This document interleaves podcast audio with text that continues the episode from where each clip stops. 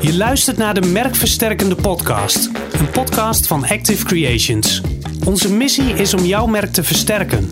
We helpen je in deze podcast met eenvoudig toepasbare tips, hulpvolle handvaten en inhoudelijke inzichten op het gebied van marketing. We trappen af met Active Cialdini, een podcastserie over de zeven beïnvloedingsprincipes van Robert Cialdini. Hoe kun je ze inzetten om potentiële klanten extra te overtuigen van jouw product of dienst? Hoe helpen deze principes om er voor jouw merk te laten kiezen? In deze vijfde aflevering vertellen Hans Winter, Karsten Vlier en ik, Bas Wilbrink, je alles over het principe sympathie. Welke factoren zorgen ervoor dat je als merk sympathiek overkomt bij jouw doelgroepen en daarmee extra overtuigingskracht creëert? Karsten, Bas, wat heb je een mooie trui aan? dankjewel. Staat je goed? Ja, thanks. Ja, en Hans, eh, nieuwe bril? Nee, dat niet. Oh, maar sta- staat je ook goed. Oh, dank je. Dank je. Ja, ik maak jullie deze complimenten niet alleen omdat ik jullie eh, heel aardig vind en omdat ik het meen. maar ook omdat eh, het onderwerp van deze aflevering eh, ja, sympathie is. Ehm, ja, sympathie is een van de zeven beïnvloedingsprincipes van Robert Cialdini. En ja, het speelt een belangrijke rol bij het overtuigen van mensen. Als je sympathiek overkomt, dan ben je toch eerder geneigd, of dan zijn mensen eerder geneigd om het advies bijvoorbeeld dat je geeft of als je iets verkoopt om dat van je aan te nemen. Karsten, zou je eens uit kunnen leggen wat eh, Robert Cialdini eh, precies onder sympathie verstaat? Eh, ja, eh, sympathie staat ook wel bekend als de, als de gunfactor. Eh, er zit een stukje inlevingsvermogen in, het, het samen voelen. Ehm, en eh Cialdini noemt eigenlijk drie, eh, drie punten. Eh, de eerste is fysieke aantrekkelijkheid. Eh, dus mensen met een goed uiterlijk hebben nou eenmaal een voorsprong. Eh, je bent er sneller geneigd om van zo iemand iets, iets te kopen. Dan hebben we nog gelijksoortigheid. Dus mensen die op ons lijken. Denk aan mening of afkomst. We nog complimenten, zoals Bas al eh, gaf aan het begin. Graag gedaan. Eh, ja, dank, dankjewel nog. Ik voel me nog steeds helemaal vereerd. Eh, ja, dat vinden we gewoon ook prettig. Complimenten ontvangen is altijd fijn. Compliment geven ook. Ja. Dat werkt goed. Dat schept een band. Ja. Ja, hij benoemt ook nog een, een, een vierde factor. Ehm, dat is het contact dat je met iemand hebt of de samenwerking. Als je bijvoorbeeld echt samenwerkt aan, aan een project of bepaald eh, idee verder uitwerkt samen, dan, eh, ja, dan versterkt dat ook het sympathiegevoel onderling. En eh, neem je ook eerder iets aan van degene die in je groep zit.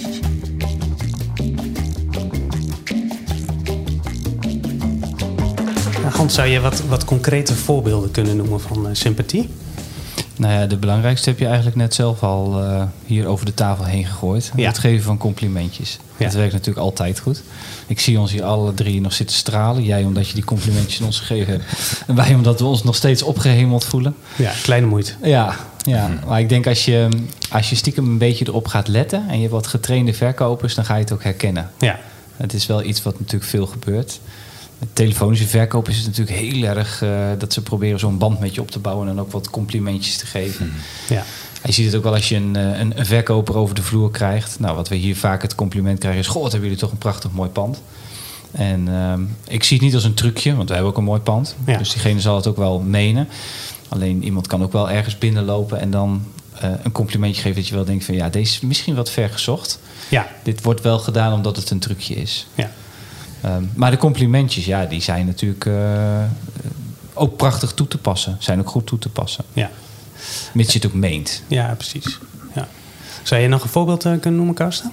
Een, een Amerikaans begrip en inmiddels eh, is het denk ik wereldwijd een begrip is de Tupperware Party. Ja, En ehm, ja, daar, eh, daar wordt eigenlijk een, een groep eh, mensen samengegooid. Dat zijn dan meestal vrienden van elkaar, soms collega's. Eh, en van daaruit vindt eigenlijk een, eh, ja, start een soort van een feest rondom eh Tupperware. En, en omdat het allemaal ja, vrienden of collega's van elkaar zijn, ja, wekt het sympathie op. En zijn mensen gewoon sneller geneigd om aankopen te doen. ja. En een gastvrouw, dat, dat is dan ook degene die de vriendinnen uitnodigt. ja. En die dan ook van Tupperware een percentage per eh, verkoop eh, krijgt. Ja, klopt. dat, dat is denk ik het, het sterke van, eh, van, van Tupperware. Het is eigenlijk wel een heel ingenieus eh, ja, idee dat ze, dat ze bedacht hebben. Ja. Ja. Het barst uiteindelijk van, eh, van de Cialdini-theorie Ja, in de ja. hele Tupperware party. Ja, bijvoorbeeld wederkerigheid komt er ook in terug. De mensen die aanwezig zijn krijgen ook een, een, een klein cadeautje al bij het begin. Of volgens mij doen ze ook een spel waarmee ze een prijs eh, kunnen winnen. Dus daardoor treedt al wederkerigheid op. Dat eh, mensen het idee hebben, oké, ik heb iets gekregen. Dan moet ik ook iets voor terug doen. Dus dat is dan uiteindelijk iets kopen eh, van Tupperware.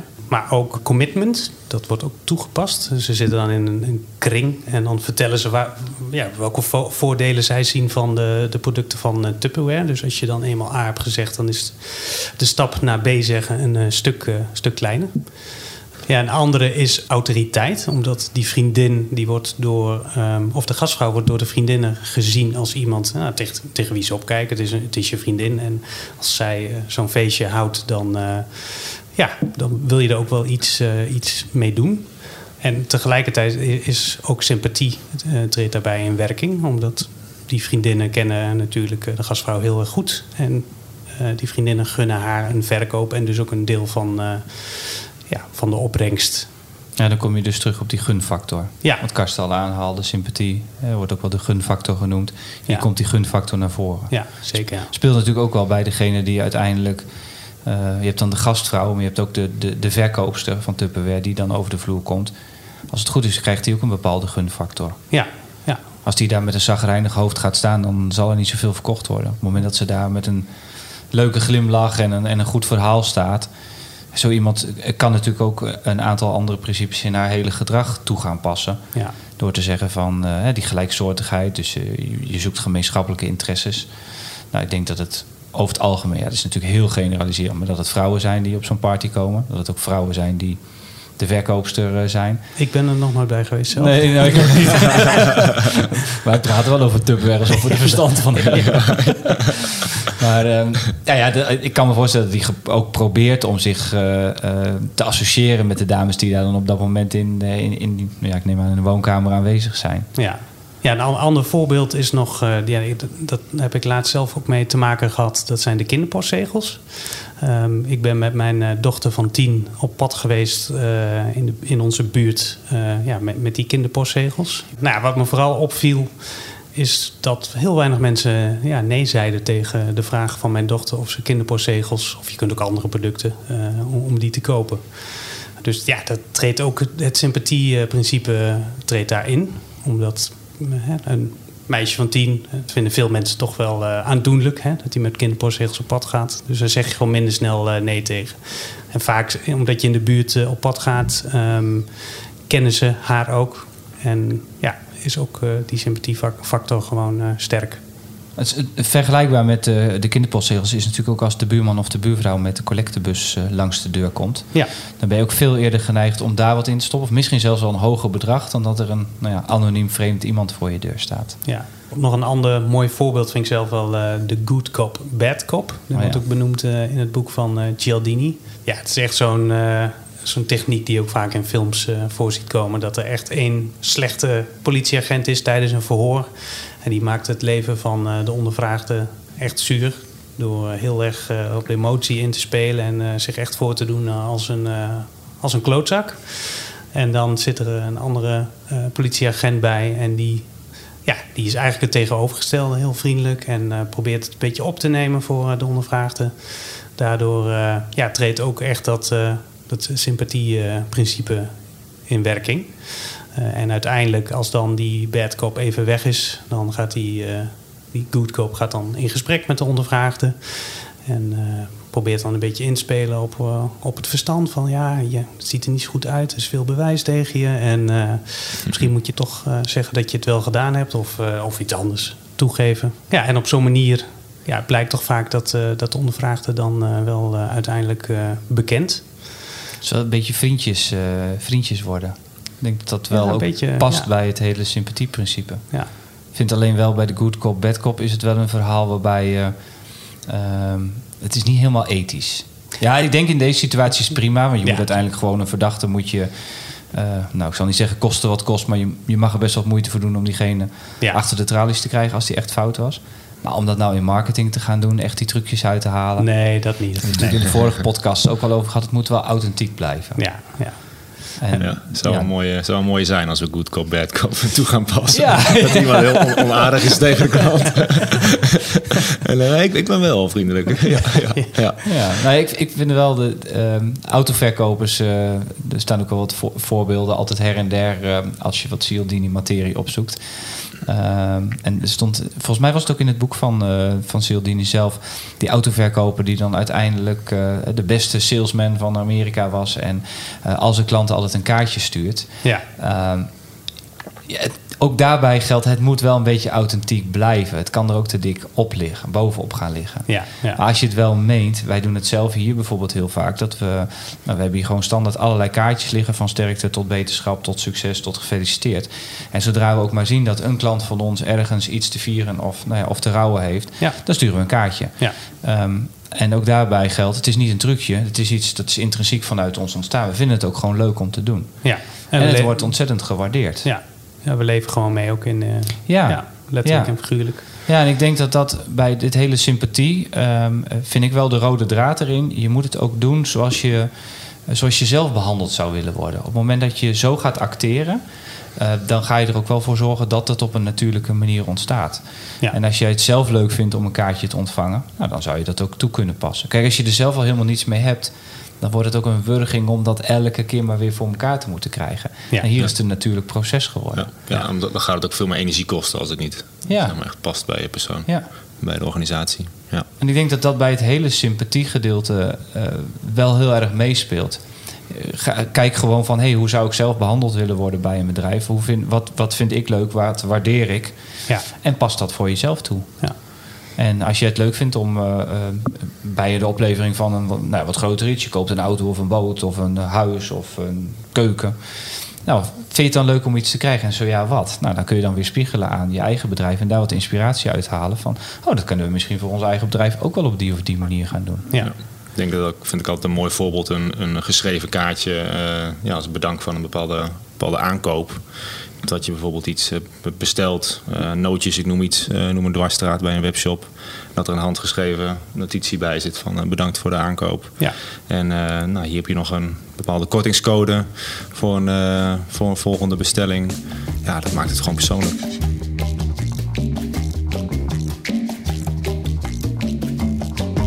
Het is misschien ook goed om de link te leggen met hoe wij als Active Creations proberen om met ja, sympathie, het principe sympathie om te gaan.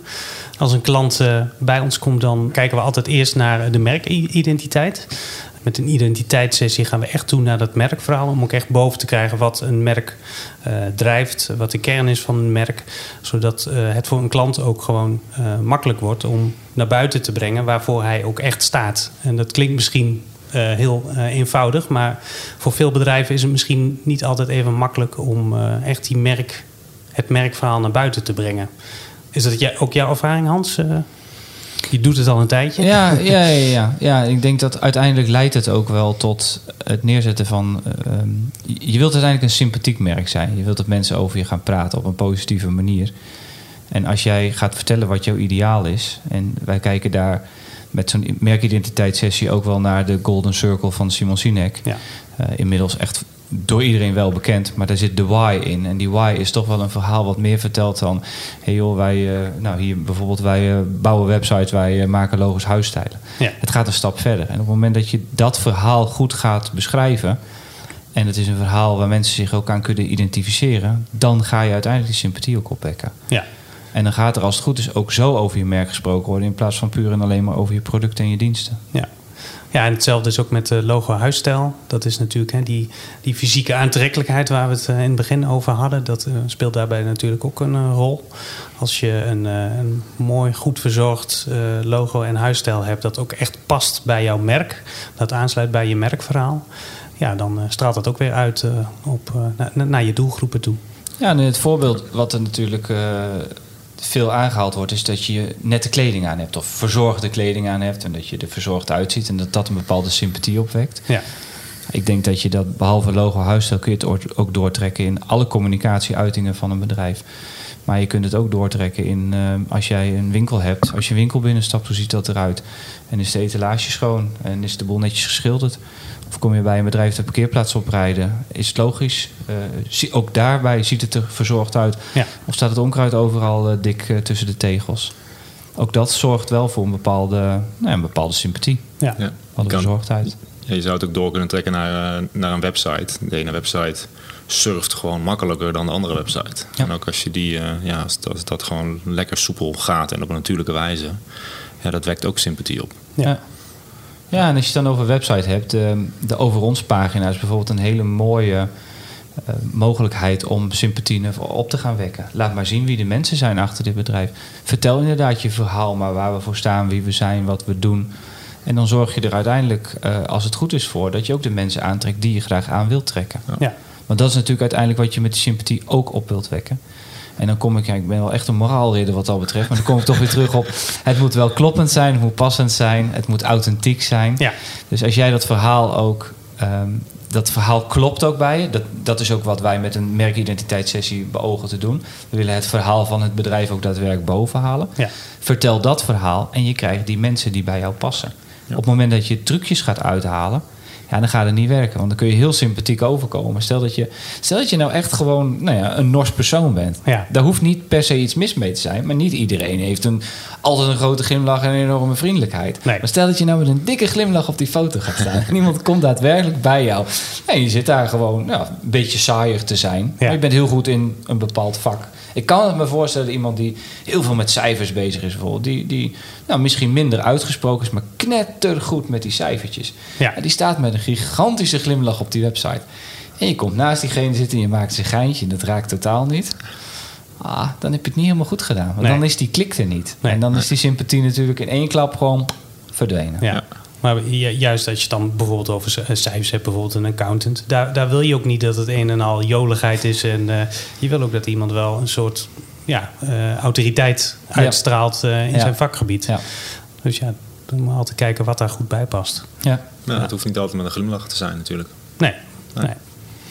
nee. Ik denk dat je, ehm, je, zit, je, je zit met dit sympathie natuurlijk heel erg op dit persoonlijk. Hè? We hebben het over de glimlach van iemand en over de kleding van iemand en eh, over het gedrag. Ik denk dat dit wel het principe is waar dat het meeste bij speelt. Ja. En dat je daarmee ook de meeste mogelijkheden hebt om het persoonlijk te maken.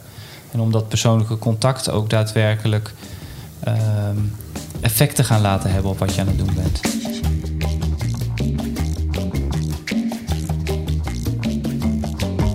Karsten, wa- wat is een bedrijf ja, waar jij fan van bent? Puur ook qua uitstraling en waarbij jij dat sympathieke gevoel krijgt. Ehm, ja, ik, ik heb een groen hart. Dus ik word wel blij van eh, organisaties die, eh, ja, die toch, een, eh, toch een goed doel steunen. Ja, en ehm, ja, organisaties die strijden voor, voor een betere wereld. Noem een Greenpeace. Ja, daar kan ik wel sympathie voor. die wekken wel sympathie bij mij op. ja. Ja, En dus ook de, de uitstraling die ze hebben, dus logo, huisstijl, alles wat ze ja, ja qua zeker wel. communicatie. Ja, en ook echt wel nou ja, het een soort van strijd leveren eh, ehm, voor een mooiere wereld. Eh, Ja. ja. daar, daar ben ik wel gevoelig voor. Ja. Ja. En voor jou, Hans? Wat, eh, Nou, ik zit, ja, ik zit vooral na te denken over wat Karsten zegt. Van, dat is wel een leuk, eh, een leuk bruggetje. Eh, het doen van een actie kan jou als bedrijf ook een bepaalde sympathie opleveren. en ja, je praat over Greenpeace, die doen niets anders dan acties. Maar je zou ook kunnen zeggen, goh, ik ben een commercieel bedrijf en ik doe ook een leuke actie. Ja. Eh, serious request is bijvoorbeeld nog altijd een, een, nou ja, een begrip wat dat Ja. betreft. ja.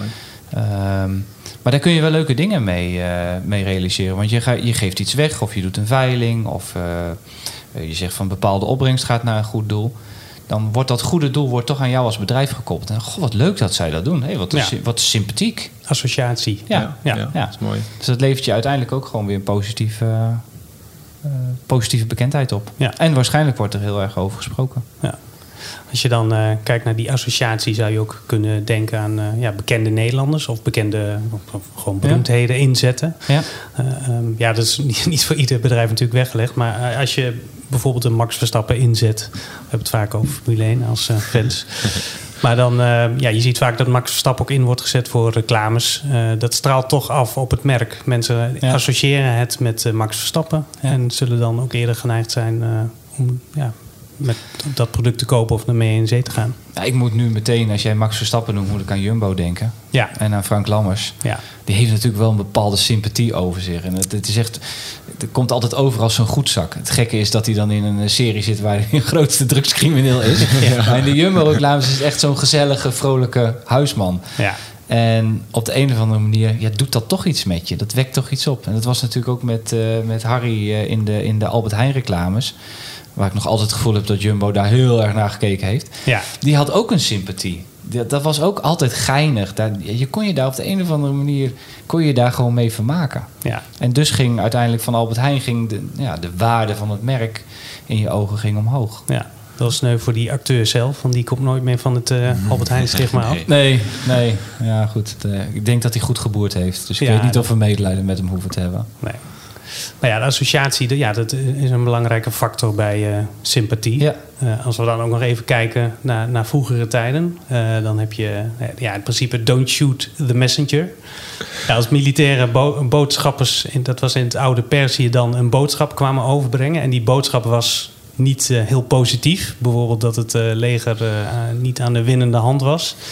Ja, dan kon het zomaar zijn dat hij eh, niet zo lekker behandeld werd. Wat kon resulteren in, eh, in de dood. Dus ja, dat is echt die associatie. Dat heeft altijd al een rol gespeeld. Wat denk ik ook een, eh, een heel mooi voorbeeld is, is eh, als jouw voetbalclub heeft gewonnen, dan zeg je wij hebben gewonnen. Oh ja. Maar hebben ze verloren, dan wordt er vaak gezegd ze hebben verloren. Ja. Dus dan wordt het meer, een stukje afstand wordt er dan gecreëerd. Ik denk dat het ook een heel mooi voorbeeld is van, ja, van de associatie met wat jij eigenlijk overbrengt. Ja, je wil ergens bij horen. En, eh, Als het goed gaat, wil je erbij goed gaat, horen. ja. Ja. gaat dat minder, dan is het meer dan zij hebben verloren. Ja. Dat ligt het meer buiten je. ja. Nou, ook dat is natuurlijk, een associatie wordt ook vaak getrokken door verkopers die dan proberen een soort van gemeenschappelijke hobby te Ah, ja. vinden. Hè, dus je, als jij een goede, een goede verkoper bent, dan kijk je eventjes om je heen. Wie heb ik aan tafel zitten? Of je bereidt je op voorhand voor. En dan zoek je toch wel ergens naar overeenkomst. Stel dat diegene inderdaad fan is van dezelfde voetbalclub. Hm. Ja, dan begin je over voetbal. En dan, oh, dit is een aardige vent. Hij houdt van dezelfde club. Ja. Stel dat je dan ook nog allebei eh, uit eh, Zuid-Limburg eh, naar Zwartsluis verhuisd bent. Nou, dan heb je ook alweer een band. En dan rij je ook nog toevallig dezelfde auto. Nou, dan kan het feest niet meer op. Ja, Als je dat soort dingetjes aan gaat halen. en ook, ook dat, het raakt misschien wel een beetje richting een, een trucje. Maar je kunt ook zeggen van het is een tool. Maar je krijgt wel een gesprek op gang. Ja. En je krijgt uiteindelijk wel een band. En ehm, het is er blijkbaar ook, want je hebt, zoals het dan lijkt, een aantal dezelfde interesses. ja. Dus ergens lig je blij met elkaar. Het eh, raakt ook heel erg aan het eerste principe dat we in deze podcastserie hebben behandeld: eenheid. Ja. Als je tot dezelfde groep behoort, dan vind je die mensen ook eh, ja, sympathieker overkomen en ben je ook eerder geneigd om, eh, om erin mee te gaan.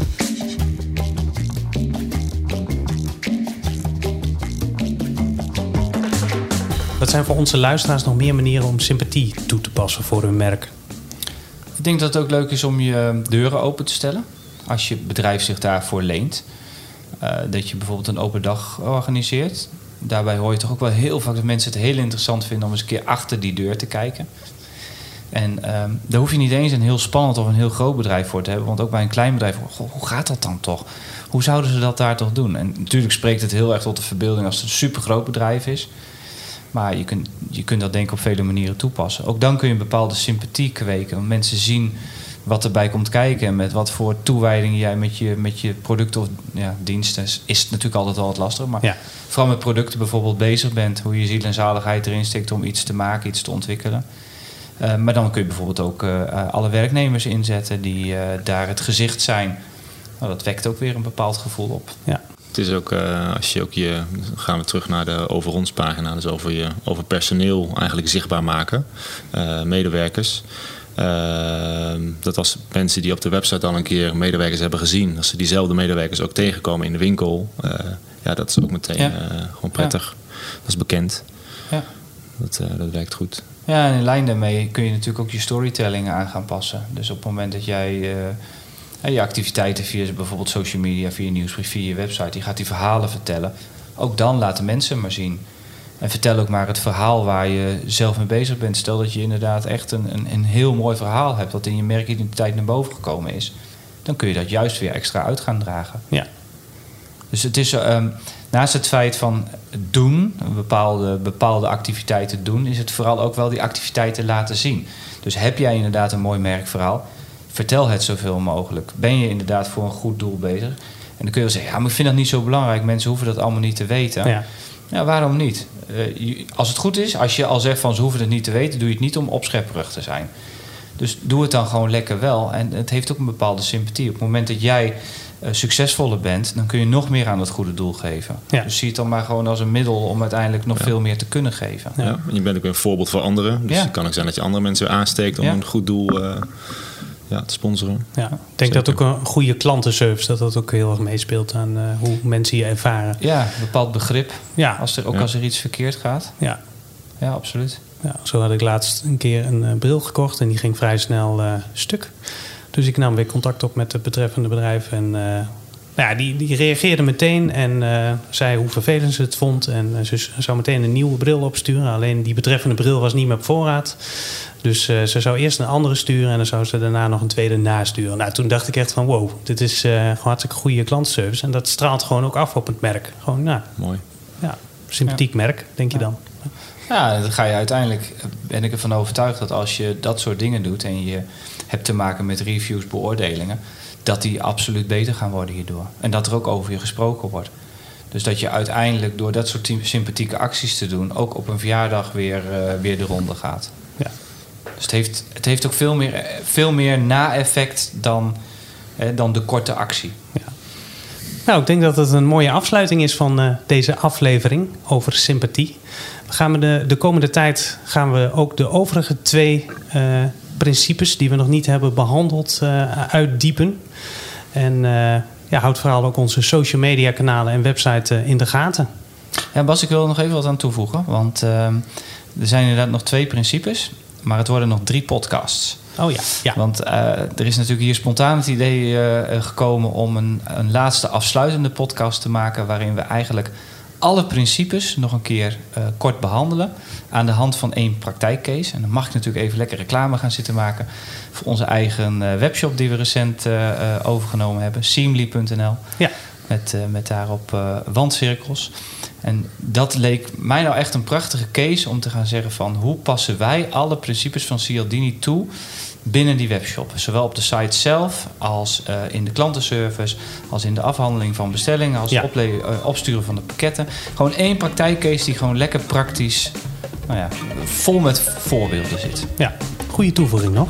Dank dus uh, ja, daarover later meer. Houd dus vooral de podcastkanalen in de gaten en dan vind je hem vanzelf. Bedankt voor het luisteren naar de Merkversterkende podcast. Wil je meer weten over de zeven principes van Cialdini? Bezoek dan onze nieuwe website activecreations.nl. Houd ook onze socials in de gaten, waar we onder meer blogs, video's en tips delen.